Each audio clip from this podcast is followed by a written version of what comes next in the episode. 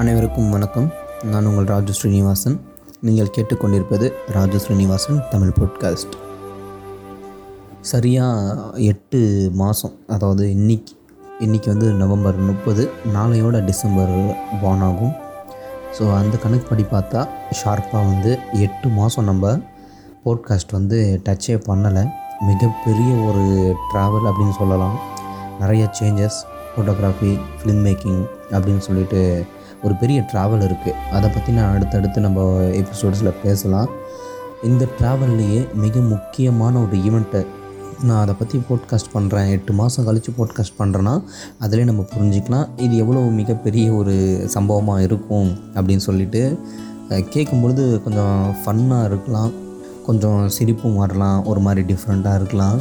ஆனால் அது நடக்கும் பொழுது அது அது உள்ளே இருந்த ஒரு ரெண்டு பேர் வந்து எவ்வளோ சீரியஸாக இருந்தோம். அப்படின்றத நினைக்கும் பொழுது தான் ரொம்பவே பயங்கரமாக இருந்துச்சு. நேரடியாக நான் விஷயத்த சொல்கிறேன் ஸோ நம்மளுடைய போட்காஸ்டோடைய டாப்பிக்கே வந்து பார்த்திங்கன்னா don't underestimate your belongings like எப்படின்னா உங்களை சார்ந்து இருக்கக்கூடிய பொருள் அப்படி இல்லைன்னா எந்த பொருள் மேலே உங்களுடைய உரிமை முழு உரிமை இருக்கும் அதை வந்து தரை குறைவாக நீங்கள் வந்து எண்ணிடவே கூடாது என்றைக்குமே அப்படின்றது தான் இந்த ஸ்டோரியோடைய மாரல் வந்து சொல்லும். எப்பயுமே கதை சொல்லி முடித்ததுக்கப்புறம் தத்துவம் சொல்கிற மாதிரி இருக்கும். பட் நம்மளது அப்படி இருக்காது. அந்த ஸ்டைலே நம்மளது இல்லை. ஓப்பனிங்கே என்ன நடக்க போகுதுன்னு சொல்லிவிட்டு அது எப்படி நடந்துச்சுன்றது தான் விஷயமே இங்கே. ஸோ இந்த ஸ்டோரி எப்படி ஆரம்பிக்கும்னா நாங்கள் வந்து ஒரு ரெண்டாவது ஷெடியூல் போய்கிட்டுருக்கோம் ஷூட் போயிட்டுருக்கு. நல்லபடியாக எல்லாமே நகர்ந்து போய்கிட்டு இருக்கும் பொழுது இந்த ஒரு நாள் இன்சிடெண்ட் வந்து பல விஷயங்களை மாற்றுது என்னுடைய மனைவி எனக்கு வந்து ஒரு கூலிங் கிளாஸ் வந்து கிஃப்ட் பண்ணியிருந்தாங்க. அந்த கிஃப்ட் வந்து ரொம்பவே வேல்யூபிளான ஒரு கிஃப்ட் தான். ரெண்டாயிரம் ரூபாய்க்கு ஒரு கூலிங் கிளாஸ் அந்த கூலிங் கிளாஸ் ஏன் வாங்கி கொடுத்தாங்கன்னா நான் வந்து ஃபோட்டோகிராஃபி பண்ணுறதாலையும் கேமரா டிபார்ட்மெண்ட் பண்ணுறதாலையும் என் கண் வந்து ரொம்ப இம்பார்ட்டன்ட் ஸோ அலட்சியமாக வச்சிக்கக்கூடாது அதை பத்திரமா பார்த்துக்கணும் அப்படின்றதாலையும் ப்ளஸ் நான் வந்து நூறு ரூபாய் கண்ணாடிகள் வாங்கிக்கிட்டே இருப்பேன். மா லோக்கல் மார்க்கெட் வந்து பார்த்திங்கன்னா நூறு ரூபாய்க்கு கண்ணாடி கிடைக்கும். அது என்ன ஆகும்னா சீக்கிரம் சீக்கிரம் வந்து ஸ்க்ராச்சஸ் விழுந்து நான் தூக்கி தூக்கி போட்டு மாற்றிக்கிட்டே இருப்பேன். அப்புறம் அதில் இருக்க மெட்டல் வந்து சீக்கிரமே வந்து துரு பிடிக்கும் இப்படிலாம் நடக்கவும் ப்ளஸ்ஸு இவன் அந்த நூறுரூபான்றதால இவன் சரியாக பார்த்துக்க மாட்டான் இவனுக்கு கொஞ்சம் ஒரு சீரியஸ்னஸ் கொடுப்போம்னு சொல்லிட்டு ஒரு ரெண்டாயிரம் ரூபாய்க்கு கண்ணாடி வாங்கி கொடுத்துட்டாங்க. அது நிஜமாலுமே ஒரு சீரியஸ்னஸை ஏற்றி நான் ரொம்ப பத்திரமா அதுக்குன்னு ஒரு தனியாக கேஸ் வாங்கி பத்திரமா வச்சுக்கிட்டேன். அது கூட ஒரு கேஸ் வருது பட் அது பிடிக்கலன்னு சொல்லிட்டு இன்னும் இன்னும் சேஃபாக வச்சுக்கணுன்னு குஷன் டைப்பில் இருக்க சில கேஸ்லாம் வாங்கி வச்சு நான் யூஸ் பண்ணிகிட்டே இருக்கேன்.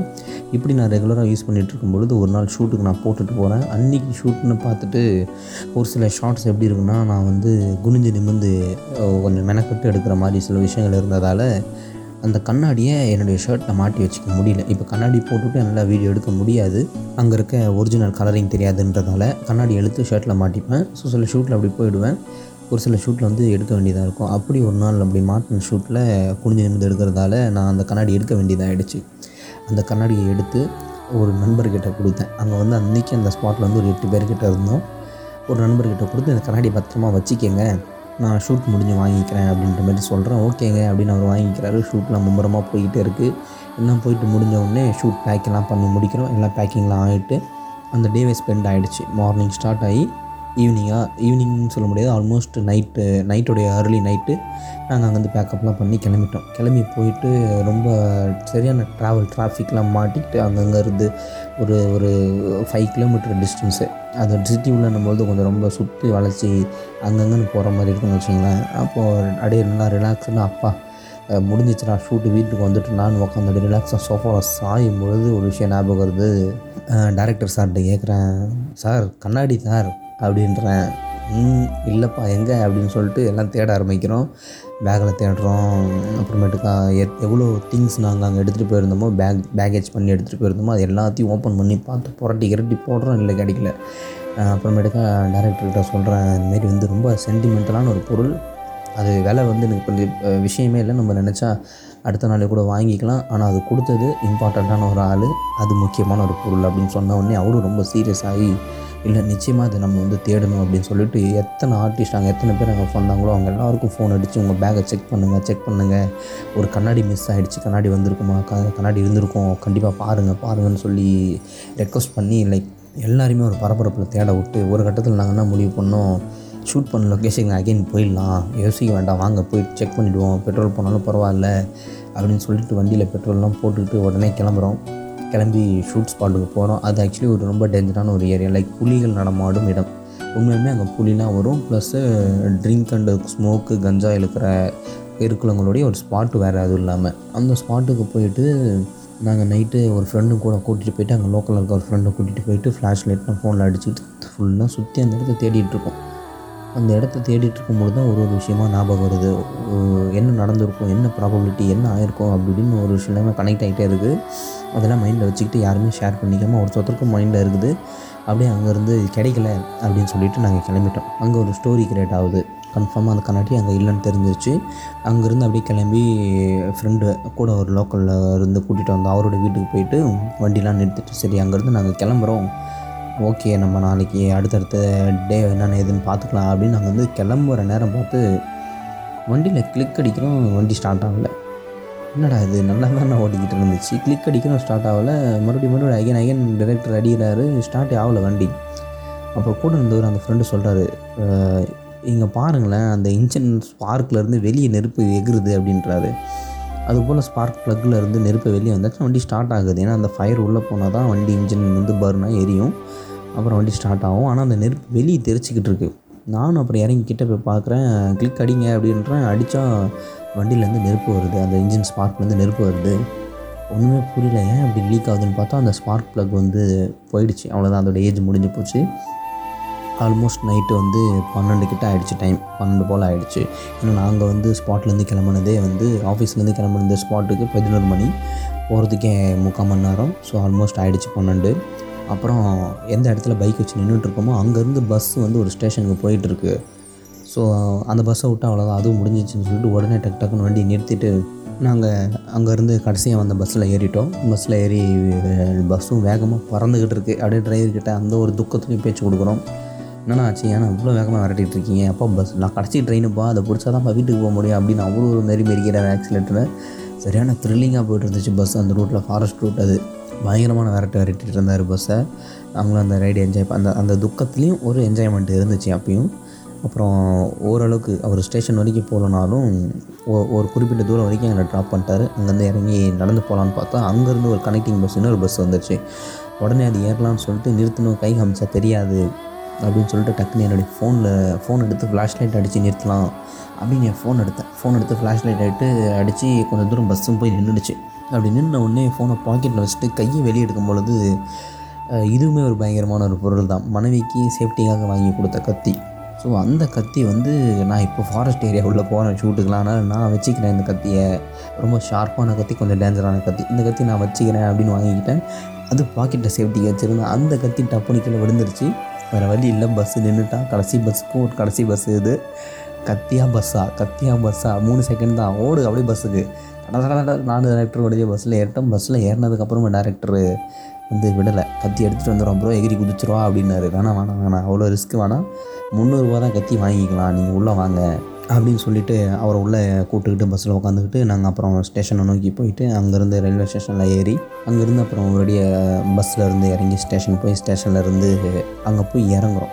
அங்கே போய் இறங்குனா ஸ்டேஷன்லேருந்து இறங்கினா அங்கே ஒரு சர்ப்ரைஸ் என்னென்னு பார்த்தா ஆஃபீஸ்க்கு வந்து ஸ்டேஷன்லேருந்து போகிறதுக்கு ஒரு டூ கிலோமீட்டர் டிஸ்டன்ஸு அதுக்கு ஒரு ஷேர் ஆட்டோ வரும். அன்றைக்கின்னு பார்த்து எவனும் ஷேர் ஆட்டோ வரல. எல்லாம் டியூட்டி முடிச்சிட்டானுங்க போல இருக்குது தூங்க போயிட்டானுங்க போல இருக்குது ஒரு ஆள் இல்லை. நாங்களும் வரும் வரும் வரும் நினச்சி போகிறோம் ரெண்டு மூணு ஆட்டோ வருது. பார்த்தா அது ஃபில் ஆகி போயிடுது. ரிட்டர்னு கிடைக்கல. நடந்தே போயிடலான்னு ஒரு முடிவு எடுத்தோம். இருக்கிறதுலே அதுதான் ஒரு ஒர்ஸ்டான முடிவு அப்படின்னு எங்களுக்கு அது இப்போ முடிவு எடுத்ததுக்கப்புறம் தான் தெரியும். நடந்து போகலான்னு போனால் ஒரு நாலஞ்சு ஸ்ட்ரீட்டு தாண்டி போனோம் ஆக்சுவலி சொல்ல போனால் அங்கே ஒரு ஒரு ஸ்ட்ரீட்லேயும் பத்து பதினஞ்சு பேர் இருக்கானுங்க. யார்? த டாக்ஸ் வேறு யாரும் இல்லை. அவனுங்க தான். செம்ம டேஞ்சராக இருந்தானுங்க. எல்லாம் வெயிட்டாக இருந்தானுங்க. அவனுங்க குலைக்கிற சத்தத்துக்கே ஈர குளம்லாம் நடுங்கிச்சு. அந்த அளவுக்கு டேஞ்சராக இருந்தானுங்க. எப்படா அவனெல்லாம் தாண்டி போக போகிறோன்னு ஒரு சரியான டவுட்டு அப்புறம் வேறு வழி இல்லை. போய் தான் ஆகணும். ஆட்டோவும் கிடையாது ஒன்றும் கிடையாது. பாதி தூரத்துக்கு வேறு வந்துட்டோம். நடுவில் கை போட்டால் ஆட்டோவுக்கு என்ன நினைப்பானா எனக்கு எதோ ராபரி போலக்குதுன்னு நிறுத்தவும் மாட்டான். அப்படியே அந்த துக்கத்தில் இன்னொரு நண்பர் வந்து ஒரு ஹெல்ப்பு ஸ்விக்கி டெலிவரி மூ மூணே முக்கால் மணி இருக்குன்னு நினைக்கிறேன். இது வந்து சேர்ற வரைக்கும். ஸ்விக்கி டெலிவரி அப்போ என்னன்னு பார்த்தா நண்பா இந்த ரூட் எங்கே நண்பா போகுது அப்படின்ட்டு கேட்குறான் மேப்பு கையில் வச்சுருக்கான். நான் அப்புறம் அந்த மேப்பை பார்த்துட்டு என்ன இது என்ன ஆப்போசிட்டுக்கு வந்திருக்கான்? அப்படின்னு சொல்லிட்டு அவன்கிட்ட மேப்பை கவனிக்கும் போது தான் தெரியுது தலைமை காம்பஸ் அமைக்க வச்சுருக்கான். நார்த்துன்னு போட்டு வச்சுருக்கான். அந்த நார்த்து காம்பஸ் அனுப்புனா லைக் மேப் நமக்கு புரியாது. ஸ்டாட்டிக் அப்படியே ஸ்ட்ரெயிட்டான ஒரு ஃபார்வர்டு லுக்கில் இருக்கும்.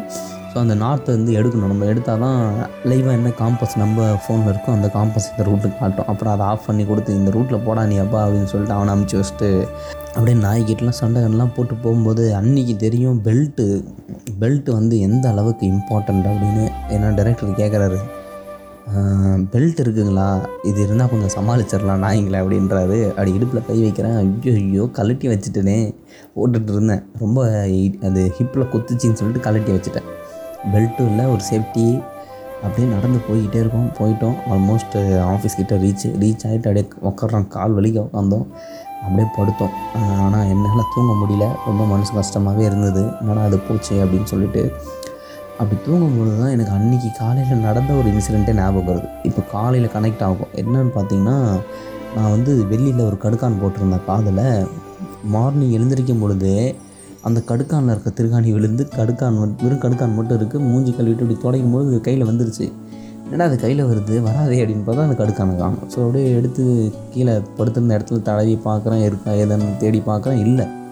அங்கே ஆரம்பிக்குது தொலை ஆரம்பிக்குது. அந்த இடத்துல பொருள் தொலைஞ்சது கண்ணாடி தொலைஞ்சது பைக்கு ரிப்பேர் ஆகிடுச்சு கத்தி விழுந்தது.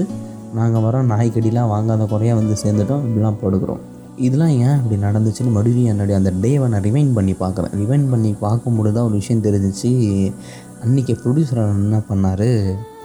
கீழே ஒரு மோதிரம் கிடந்துச்சு. மேசராசிக்காரங்க யூஸ் பண்ணுற ஒரு மோதிரம் இது. இந்த கல் கலர் கல் போட்டிருப்பாங்க. இது எதுக்கும் சும்மா அப்படியே எடுத்துகிட்டு வந்தோம்பா அப்படின்னாரு.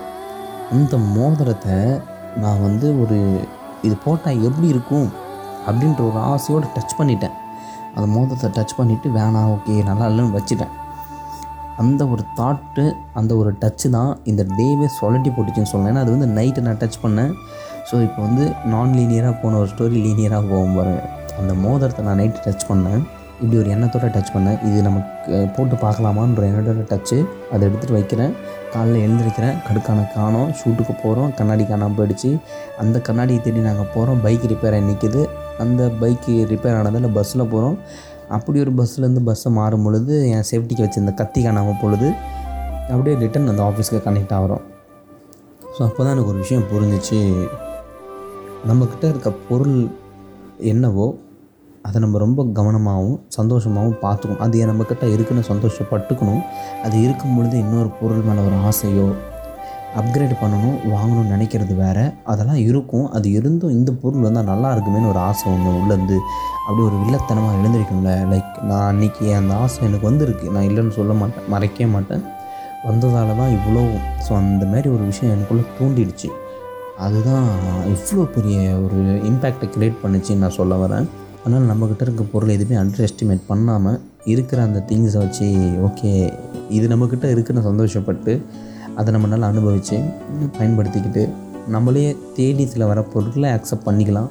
அப்கிரேடாக நினச்சி சில வாங்குகிற பொருள் ஓகே பட் இருக்கும் பொழுது ஆ வேணுமே வேணும்டா அப்படின்னு நினச்சி எதாவது ஒன்று எடுக்கிறதோ இல்லை கீழே கிடைக்குது ஆஹா வா சூப்பர் அப்படின்னு டச் பண்ணுறதோ எவ்வளோ பெரிய விளைவுகளை ஏற்படுத்தும் அப்படின்னு என்னுடைய இந்த எக்ஸ்பீரியன்ஸ்லேருந்து நீங்கள் தெரிஞ்சுக்கங்க. ஸோ ஏதாவது ஒரு பொருள் அது போல் ஸ்ட்ரேஞ்சாக உள்ள லைஃப்பில் வந்தால் டச் கூட பண்ண வேண்டாம். ஈவன் அதை பற்றி நினைக்க கூட வேண்டாம். அப்படியே விட்டுருங்க.